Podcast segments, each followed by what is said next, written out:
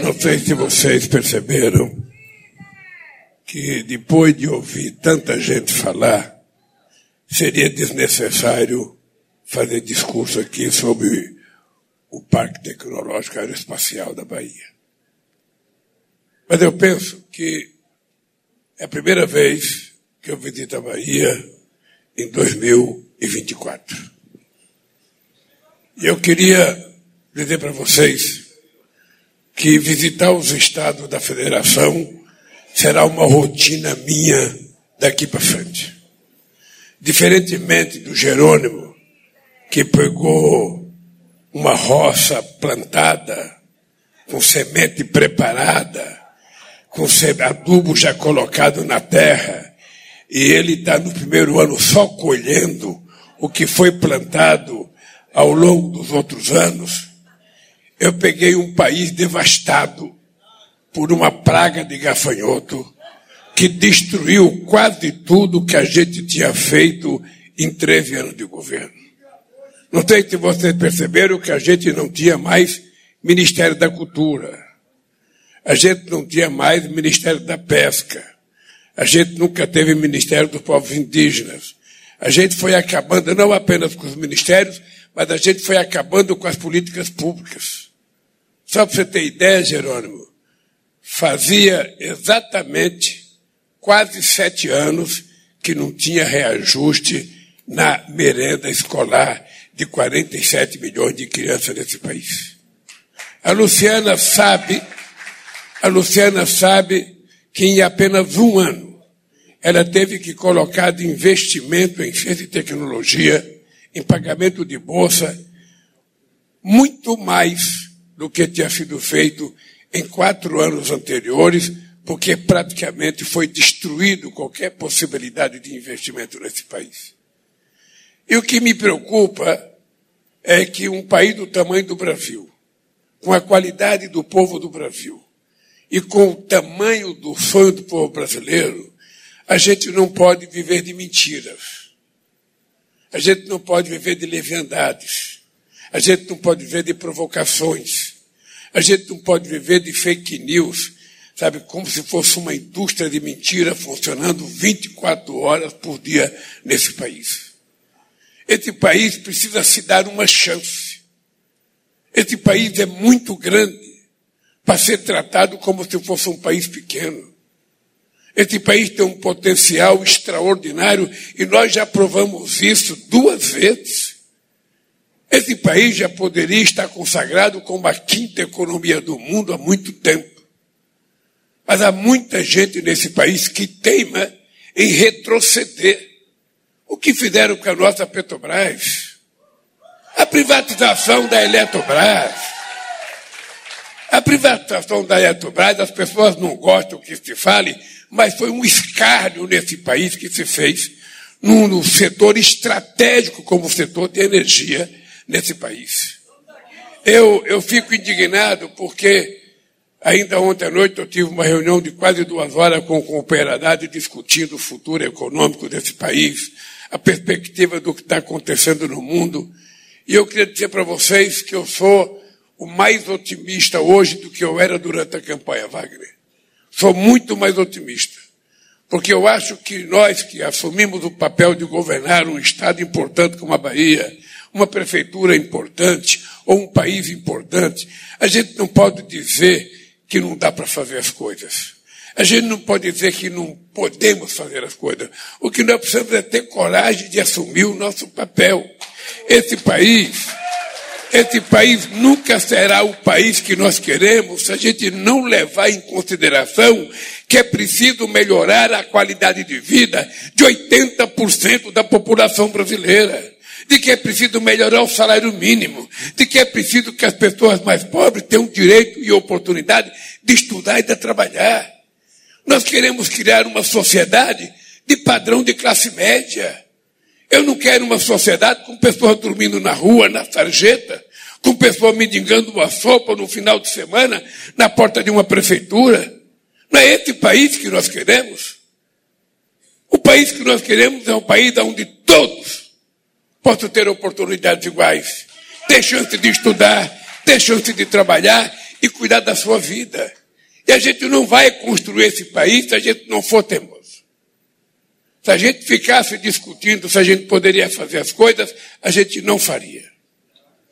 Então eu queria dizer para vocês que vim aqui anunciar o lançamento de um parque tecnológico aeroespacial não é uma coisa qualquer. É importante a gente entender, meu querido deputado pastor Isidoro, com a sua famosa Bíblia na mão. É preciso entender que a gente foi colocado no mundo para a gente teimar, para a gente não aceitar nada impossível. A única coisa impossível no mundo é Deus pecar. O resto a gente pode fazer e pode fazer muito. E esse PAC, esse PAC tem que ser executado. O Rui estava falando, vocês viram o que aconteceu no Rio de Janeiro com a enchente. E quando acontece uma enchente qualquer, o primeiro atendimento sempre é do governo federal. E as pessoas sempre precisam do governo federal e o governo federal tem que ajudar.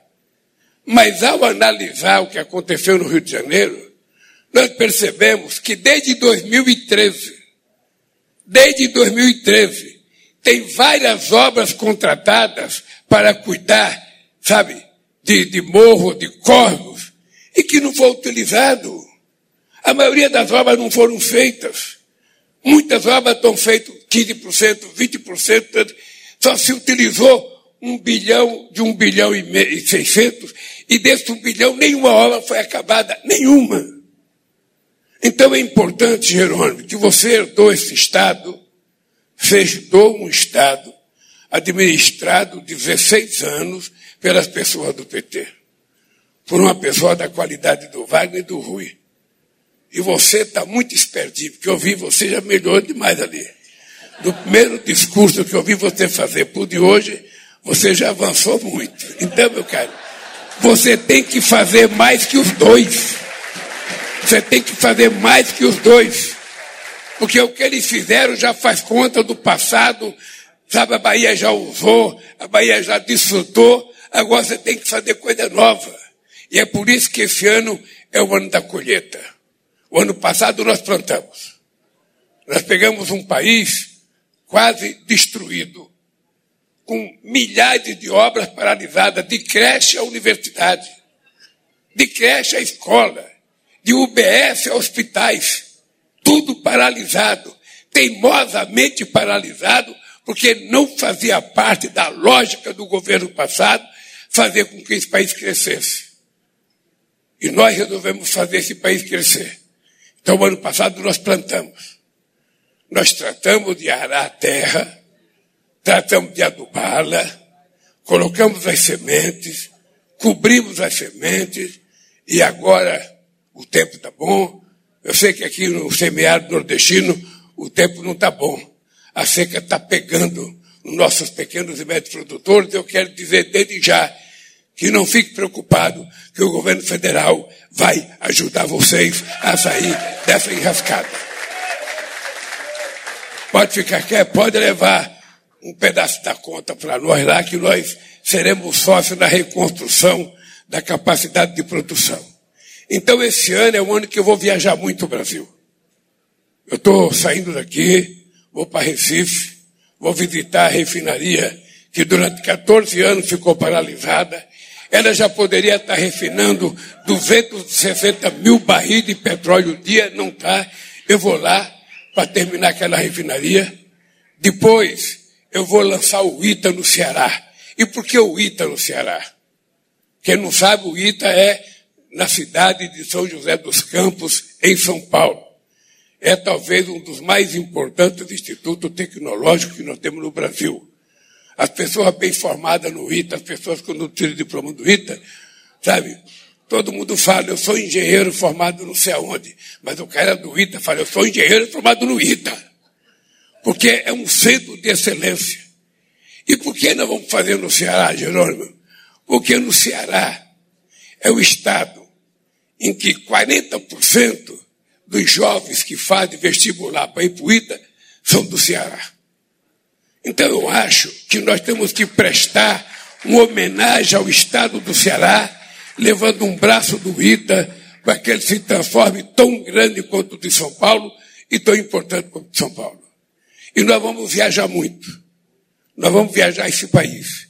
Pode ficar certo, Gerônimo, se tiver aqui a inauguração de uma fábrica de palito de dente, pode me convidar que eu virei aqui, porque é preciso mostrar, é preciso mostrar que as coisas boas acontecem nesse país. Às vezes você fica sentado na frente de uma televisão, você quase que entra em depressão. Porque parece que nada está acontecendo de bom no país, nada está acontecendo de bom na Bahia, nada acontece de bom em lugar nenhum, apesar do trabalho. Eu quero dizer para vocês que eu nunca trabalhei tanto. Em oito anos da presidência, eu comecei agora. Porque reconstruir é mais difícil do que fazer uma coisa nova. E nós vamos refazer esse país. Querida Alice Portugal, pode ter certeza que você vai ter orgulho de ter sido deputada outra vez, no mandato meu na presidência da República, e nós vamos fazer esse país voltar a crescer, vamos fazer esse país gerar emprego, vamos aumentar o salário mínimo, vamos melhorar a educação fundamental, vamos inaugurar, vamos melhorar o ensino médio, vamos fazer mais universidade e vamos fazer mais 100 institutos federais nesse país. Porque eu quero provar eu quero provar mais uma vez.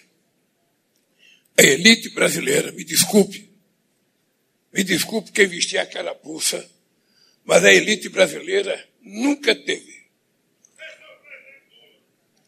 A elite brasileira nunca teve intenção de educar o nosso povo. Eu digo isso repetidas vezes. E vou dizer o porquê. Esse país foi descoberto em 1500. A América espanhola foi descoberta em 1498, oito anos antes. Em 1554, o Peru já tinha a primeira universidade dele. E a nossa primeira só veio em 1920, 420 anos depois da descoberta. E por que, que nós tivemos a primeira universidade chamada Universidade do Brasil? Não era porque estavam preocupados que o Wagner ia fazer um curso de engenharia lá. É porque o rei da Bélgica vinha para cá. E naquele tempo, o rei, para viajar, ele tinha que receber um título de doutor honoris causa. Então juntaram várias faculdades que o Brasil tinha e criaram uma universidade. E eu queria saber se vocês conhecem, se vocês conhecem algum país do mundo que se desenvolveu sem que antes tivesse feito investimento em educação. Quando é que a gente vai ter um vale de silício aqui no Brasil? Como é que pode a China até outro dia tinha um PIB menor do que o Brasil? A China era um país muito pobre. Qual foi a revolução que aconteceu na China? Primeiro, investimento em educação. A quantidade de chineses estudando engenharia no mundo inteiro é muito maior do que o que a gente tem dentro do Brasil estudando aqui. Porque nunca se pensou no ensino como uma coisa essencial. Eu não esqueço nunca que a primeira reunião de ministros de 2003, um ministro falou que não tinha dinheiro para gastar em educação. Eu falei, olha, vamos proibir de falar a palavra gasto em educação.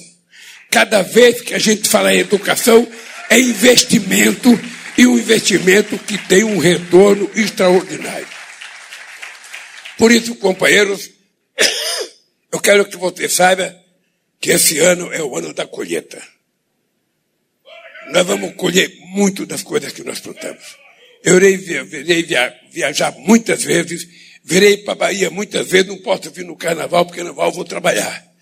Eu quero trabalhar. Alguém precisa trabalhar no Brasil. Então eu vou trabalhar.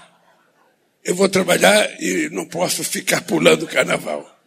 Mas o dado concreto é o seguinte: é que eu vou, eu vou ter que no, eu vou ter que fazer uma viagem dia 13 à noite, que eu vou para o Egito.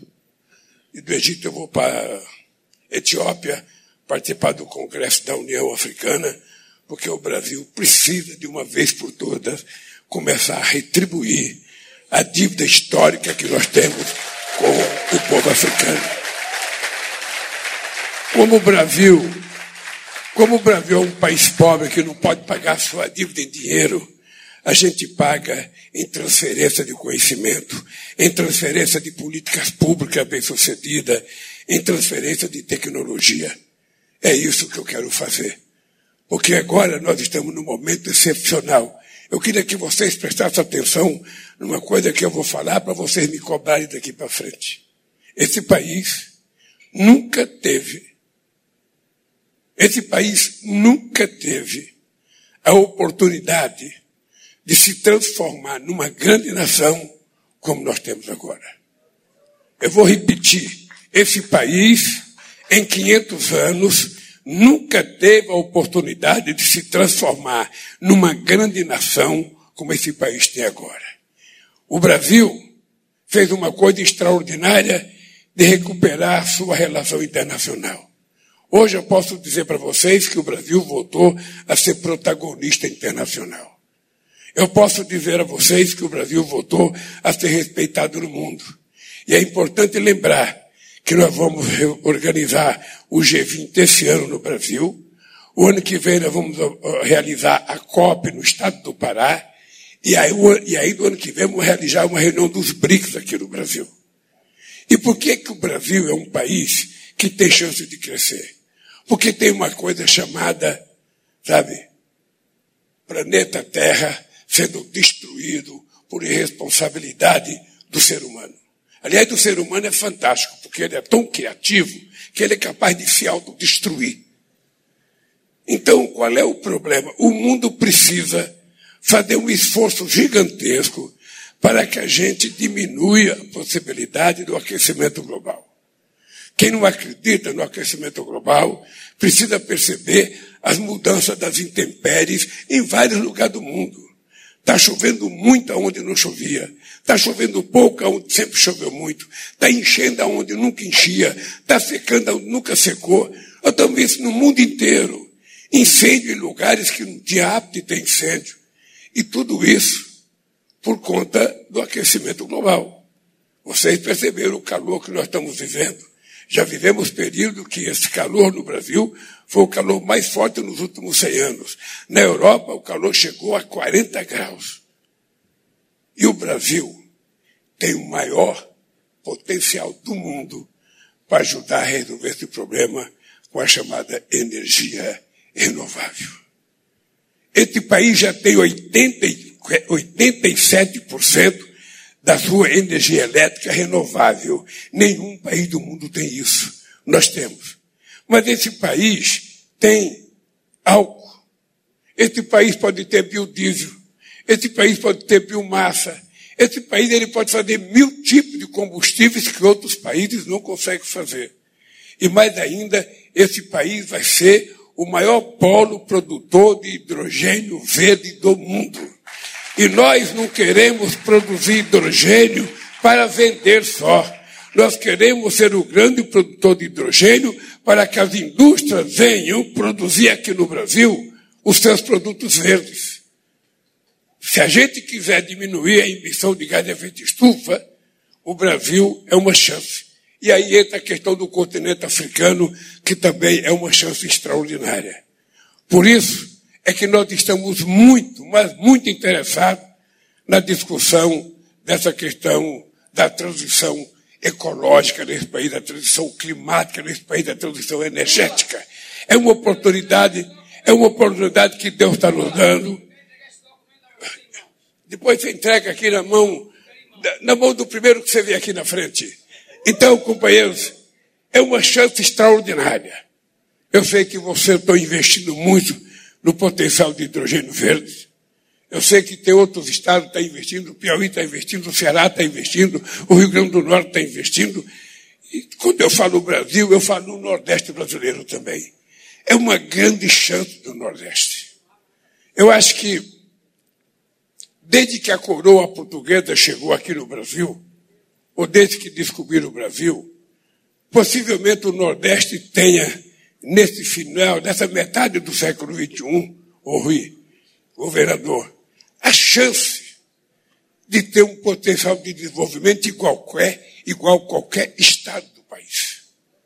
O Nordeste não pode se conformar de que nasceu para ser visto pela imprensa como o lugar que tem mais mortalidade infantil, que tem mais analfabeto, que tem mais evasão escolar, que tem mais gente recebendo Bolsa Família, que tem mais gente morrendo de desnutrição. Não é esse Nordeste que nós queremos criar, gente? Não é esse Nordeste? E eu posso dizer para vocês com experiência de vida que custa muito pouco. Muito pouco. A gente investir no pobre desse país e investir na melhoria de vida deles.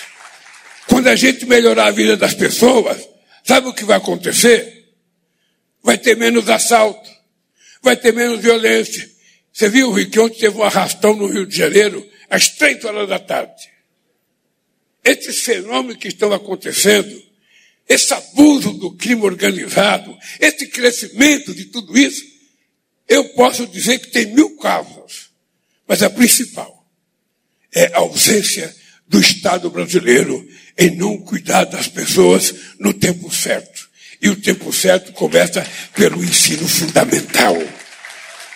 O ensino fundamental tem que ser prioridade.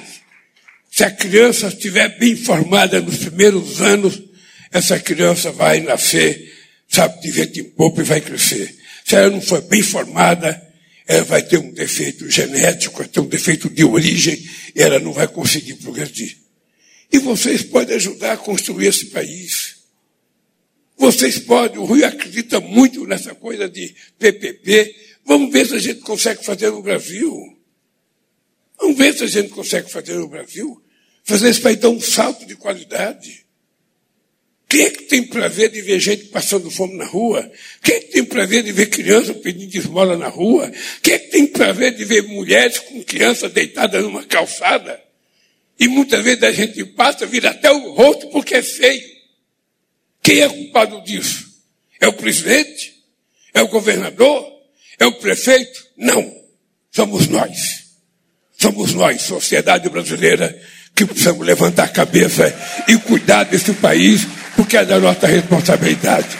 E que a Bahia sirva de exemplo para muitas coisas que eu vá fazer daqui para frente nesse país. Parabéns à aeronáutica, parabéns ao governador, porque vocês agora vão ter um Parque Tecnológico Espacial da Bahia. O nome é tão bonito que o Jerônimo nem conseguiu falar direito Parque Tecnológico. E isso é o que vai acontecer no Brasil inteiro. Já se prepare, gente. Se prepare, que eu quero ter. Eu tenho três anos de mandato. E nesses três anos, eu quero dedicar para que vocês ainda vivam num país em que as pessoas voltem a sorrir, não tenham medo de violência, não durmam na rua, não peçam esmola. E depois, viu, Wagner? Estou vendo você aí, eu, nós vamos criar uma política especial para os idosos. Nós temos que deixar. Não, não, não é. Não, é porque essa, essa é uma coisa que nós vamos criar. Essa é uma coisa que nós vamos criar um grupo de trabalho para pensar direitinho, porque o Brasil está ficando um país velho, o Brasil está tendo uma população velha, e nem todo mundo tem a felicidade de ser um velho forte como eu, sabe? Como, como Otto, como Wagner, como Zé Múcio, sabe? Nem todo mundo tem jovem de, com 78, parecendo que tem 30. Mas eu estou preocupado em criar. Viu, Rui? Lembre-se disso. Um grupo de trabalho para a gente apresentar para o Brasil uma proposta da atenção especial às pessoas que ficam velhas e que não tem quem cuide delas. Esse é um problema que vai se apresentar. Então nós vamos ter que cuidar da criança, do adolescente. Não se você viram essa semana, nós aprovamos a lei, foi sancionada a lei, que todo jovem que vai fazer o ensino médio tem uma poupança. Ele vai receber, sabe, 200 reais por mês depositado numa poupança para ele. E se ele chegar a se formar, só pode retirar o total quando ele se formar. Ele pode tirar um pedacinho durante o estudo que é a maior evasão escolar é no ensino médio. Os meninos não, não, não conseguem fazer o curso inteiro, ou não gostam de fazer, ou a gente não consegue motivar. Então nós estamos tentando ver se com uma bolsa a gente consegue fazer esse menino se motivar e terminar o seu curso técnico aprendendo uma profissão. Senão a gente não vai dar o salto de qualidade. Por isso, Jerônimo, eu estou aqui feliz. Não sabia que era, que era uma festa para o aniversário do Rui Costa. Não tenho soubesse, eu tinha feito em Brasília ontem à noite, mas eu não sabia. Mas eu quero dizer para vocês que eu virei outra vez aqui na Bahia. Esse é um estado que eu tenho uma relação de amor, uma relação muito carinhosa, não só pelas pessoas que estão nessa briga, mas porque a Bahia representa muito para esse país. Tá? Então, companheiro da Bahia, viva, não vou dizer viva o Bahia, não, porque aqui eu, eu sei que o governador torce por vitória. Eu, eu, eu também, eu também quero dizer que eu não sabia do apego do povo pelo Bahia, eu também torço por vitória. Então, solidariedade. Votamos, votamos para a Série A com o objetivo de sermos campeão esse ano. Tá? Gente, um abraço, querido. Deixa eu lhe falar uma coisa. Vocês acham que vai ser o dinheiro árabe que vai salvar o Bahia? Nós vamos fazer um pix do torcedor do Vitória, um pix. Cada um vai dar um pouquinho e vamos disputar com os milhões do Bahia. É isso que vai acontecer aqui. Gente, olha, um beijo no coração. Um beijo para todos vocês. E até a nossa próxima visita à Bahia. Bom carnaval para vocês. Está encerrada a cerimônia. Pedimos a todos que aguardem a saída do presidente da República. Uma excelente tarde a todos.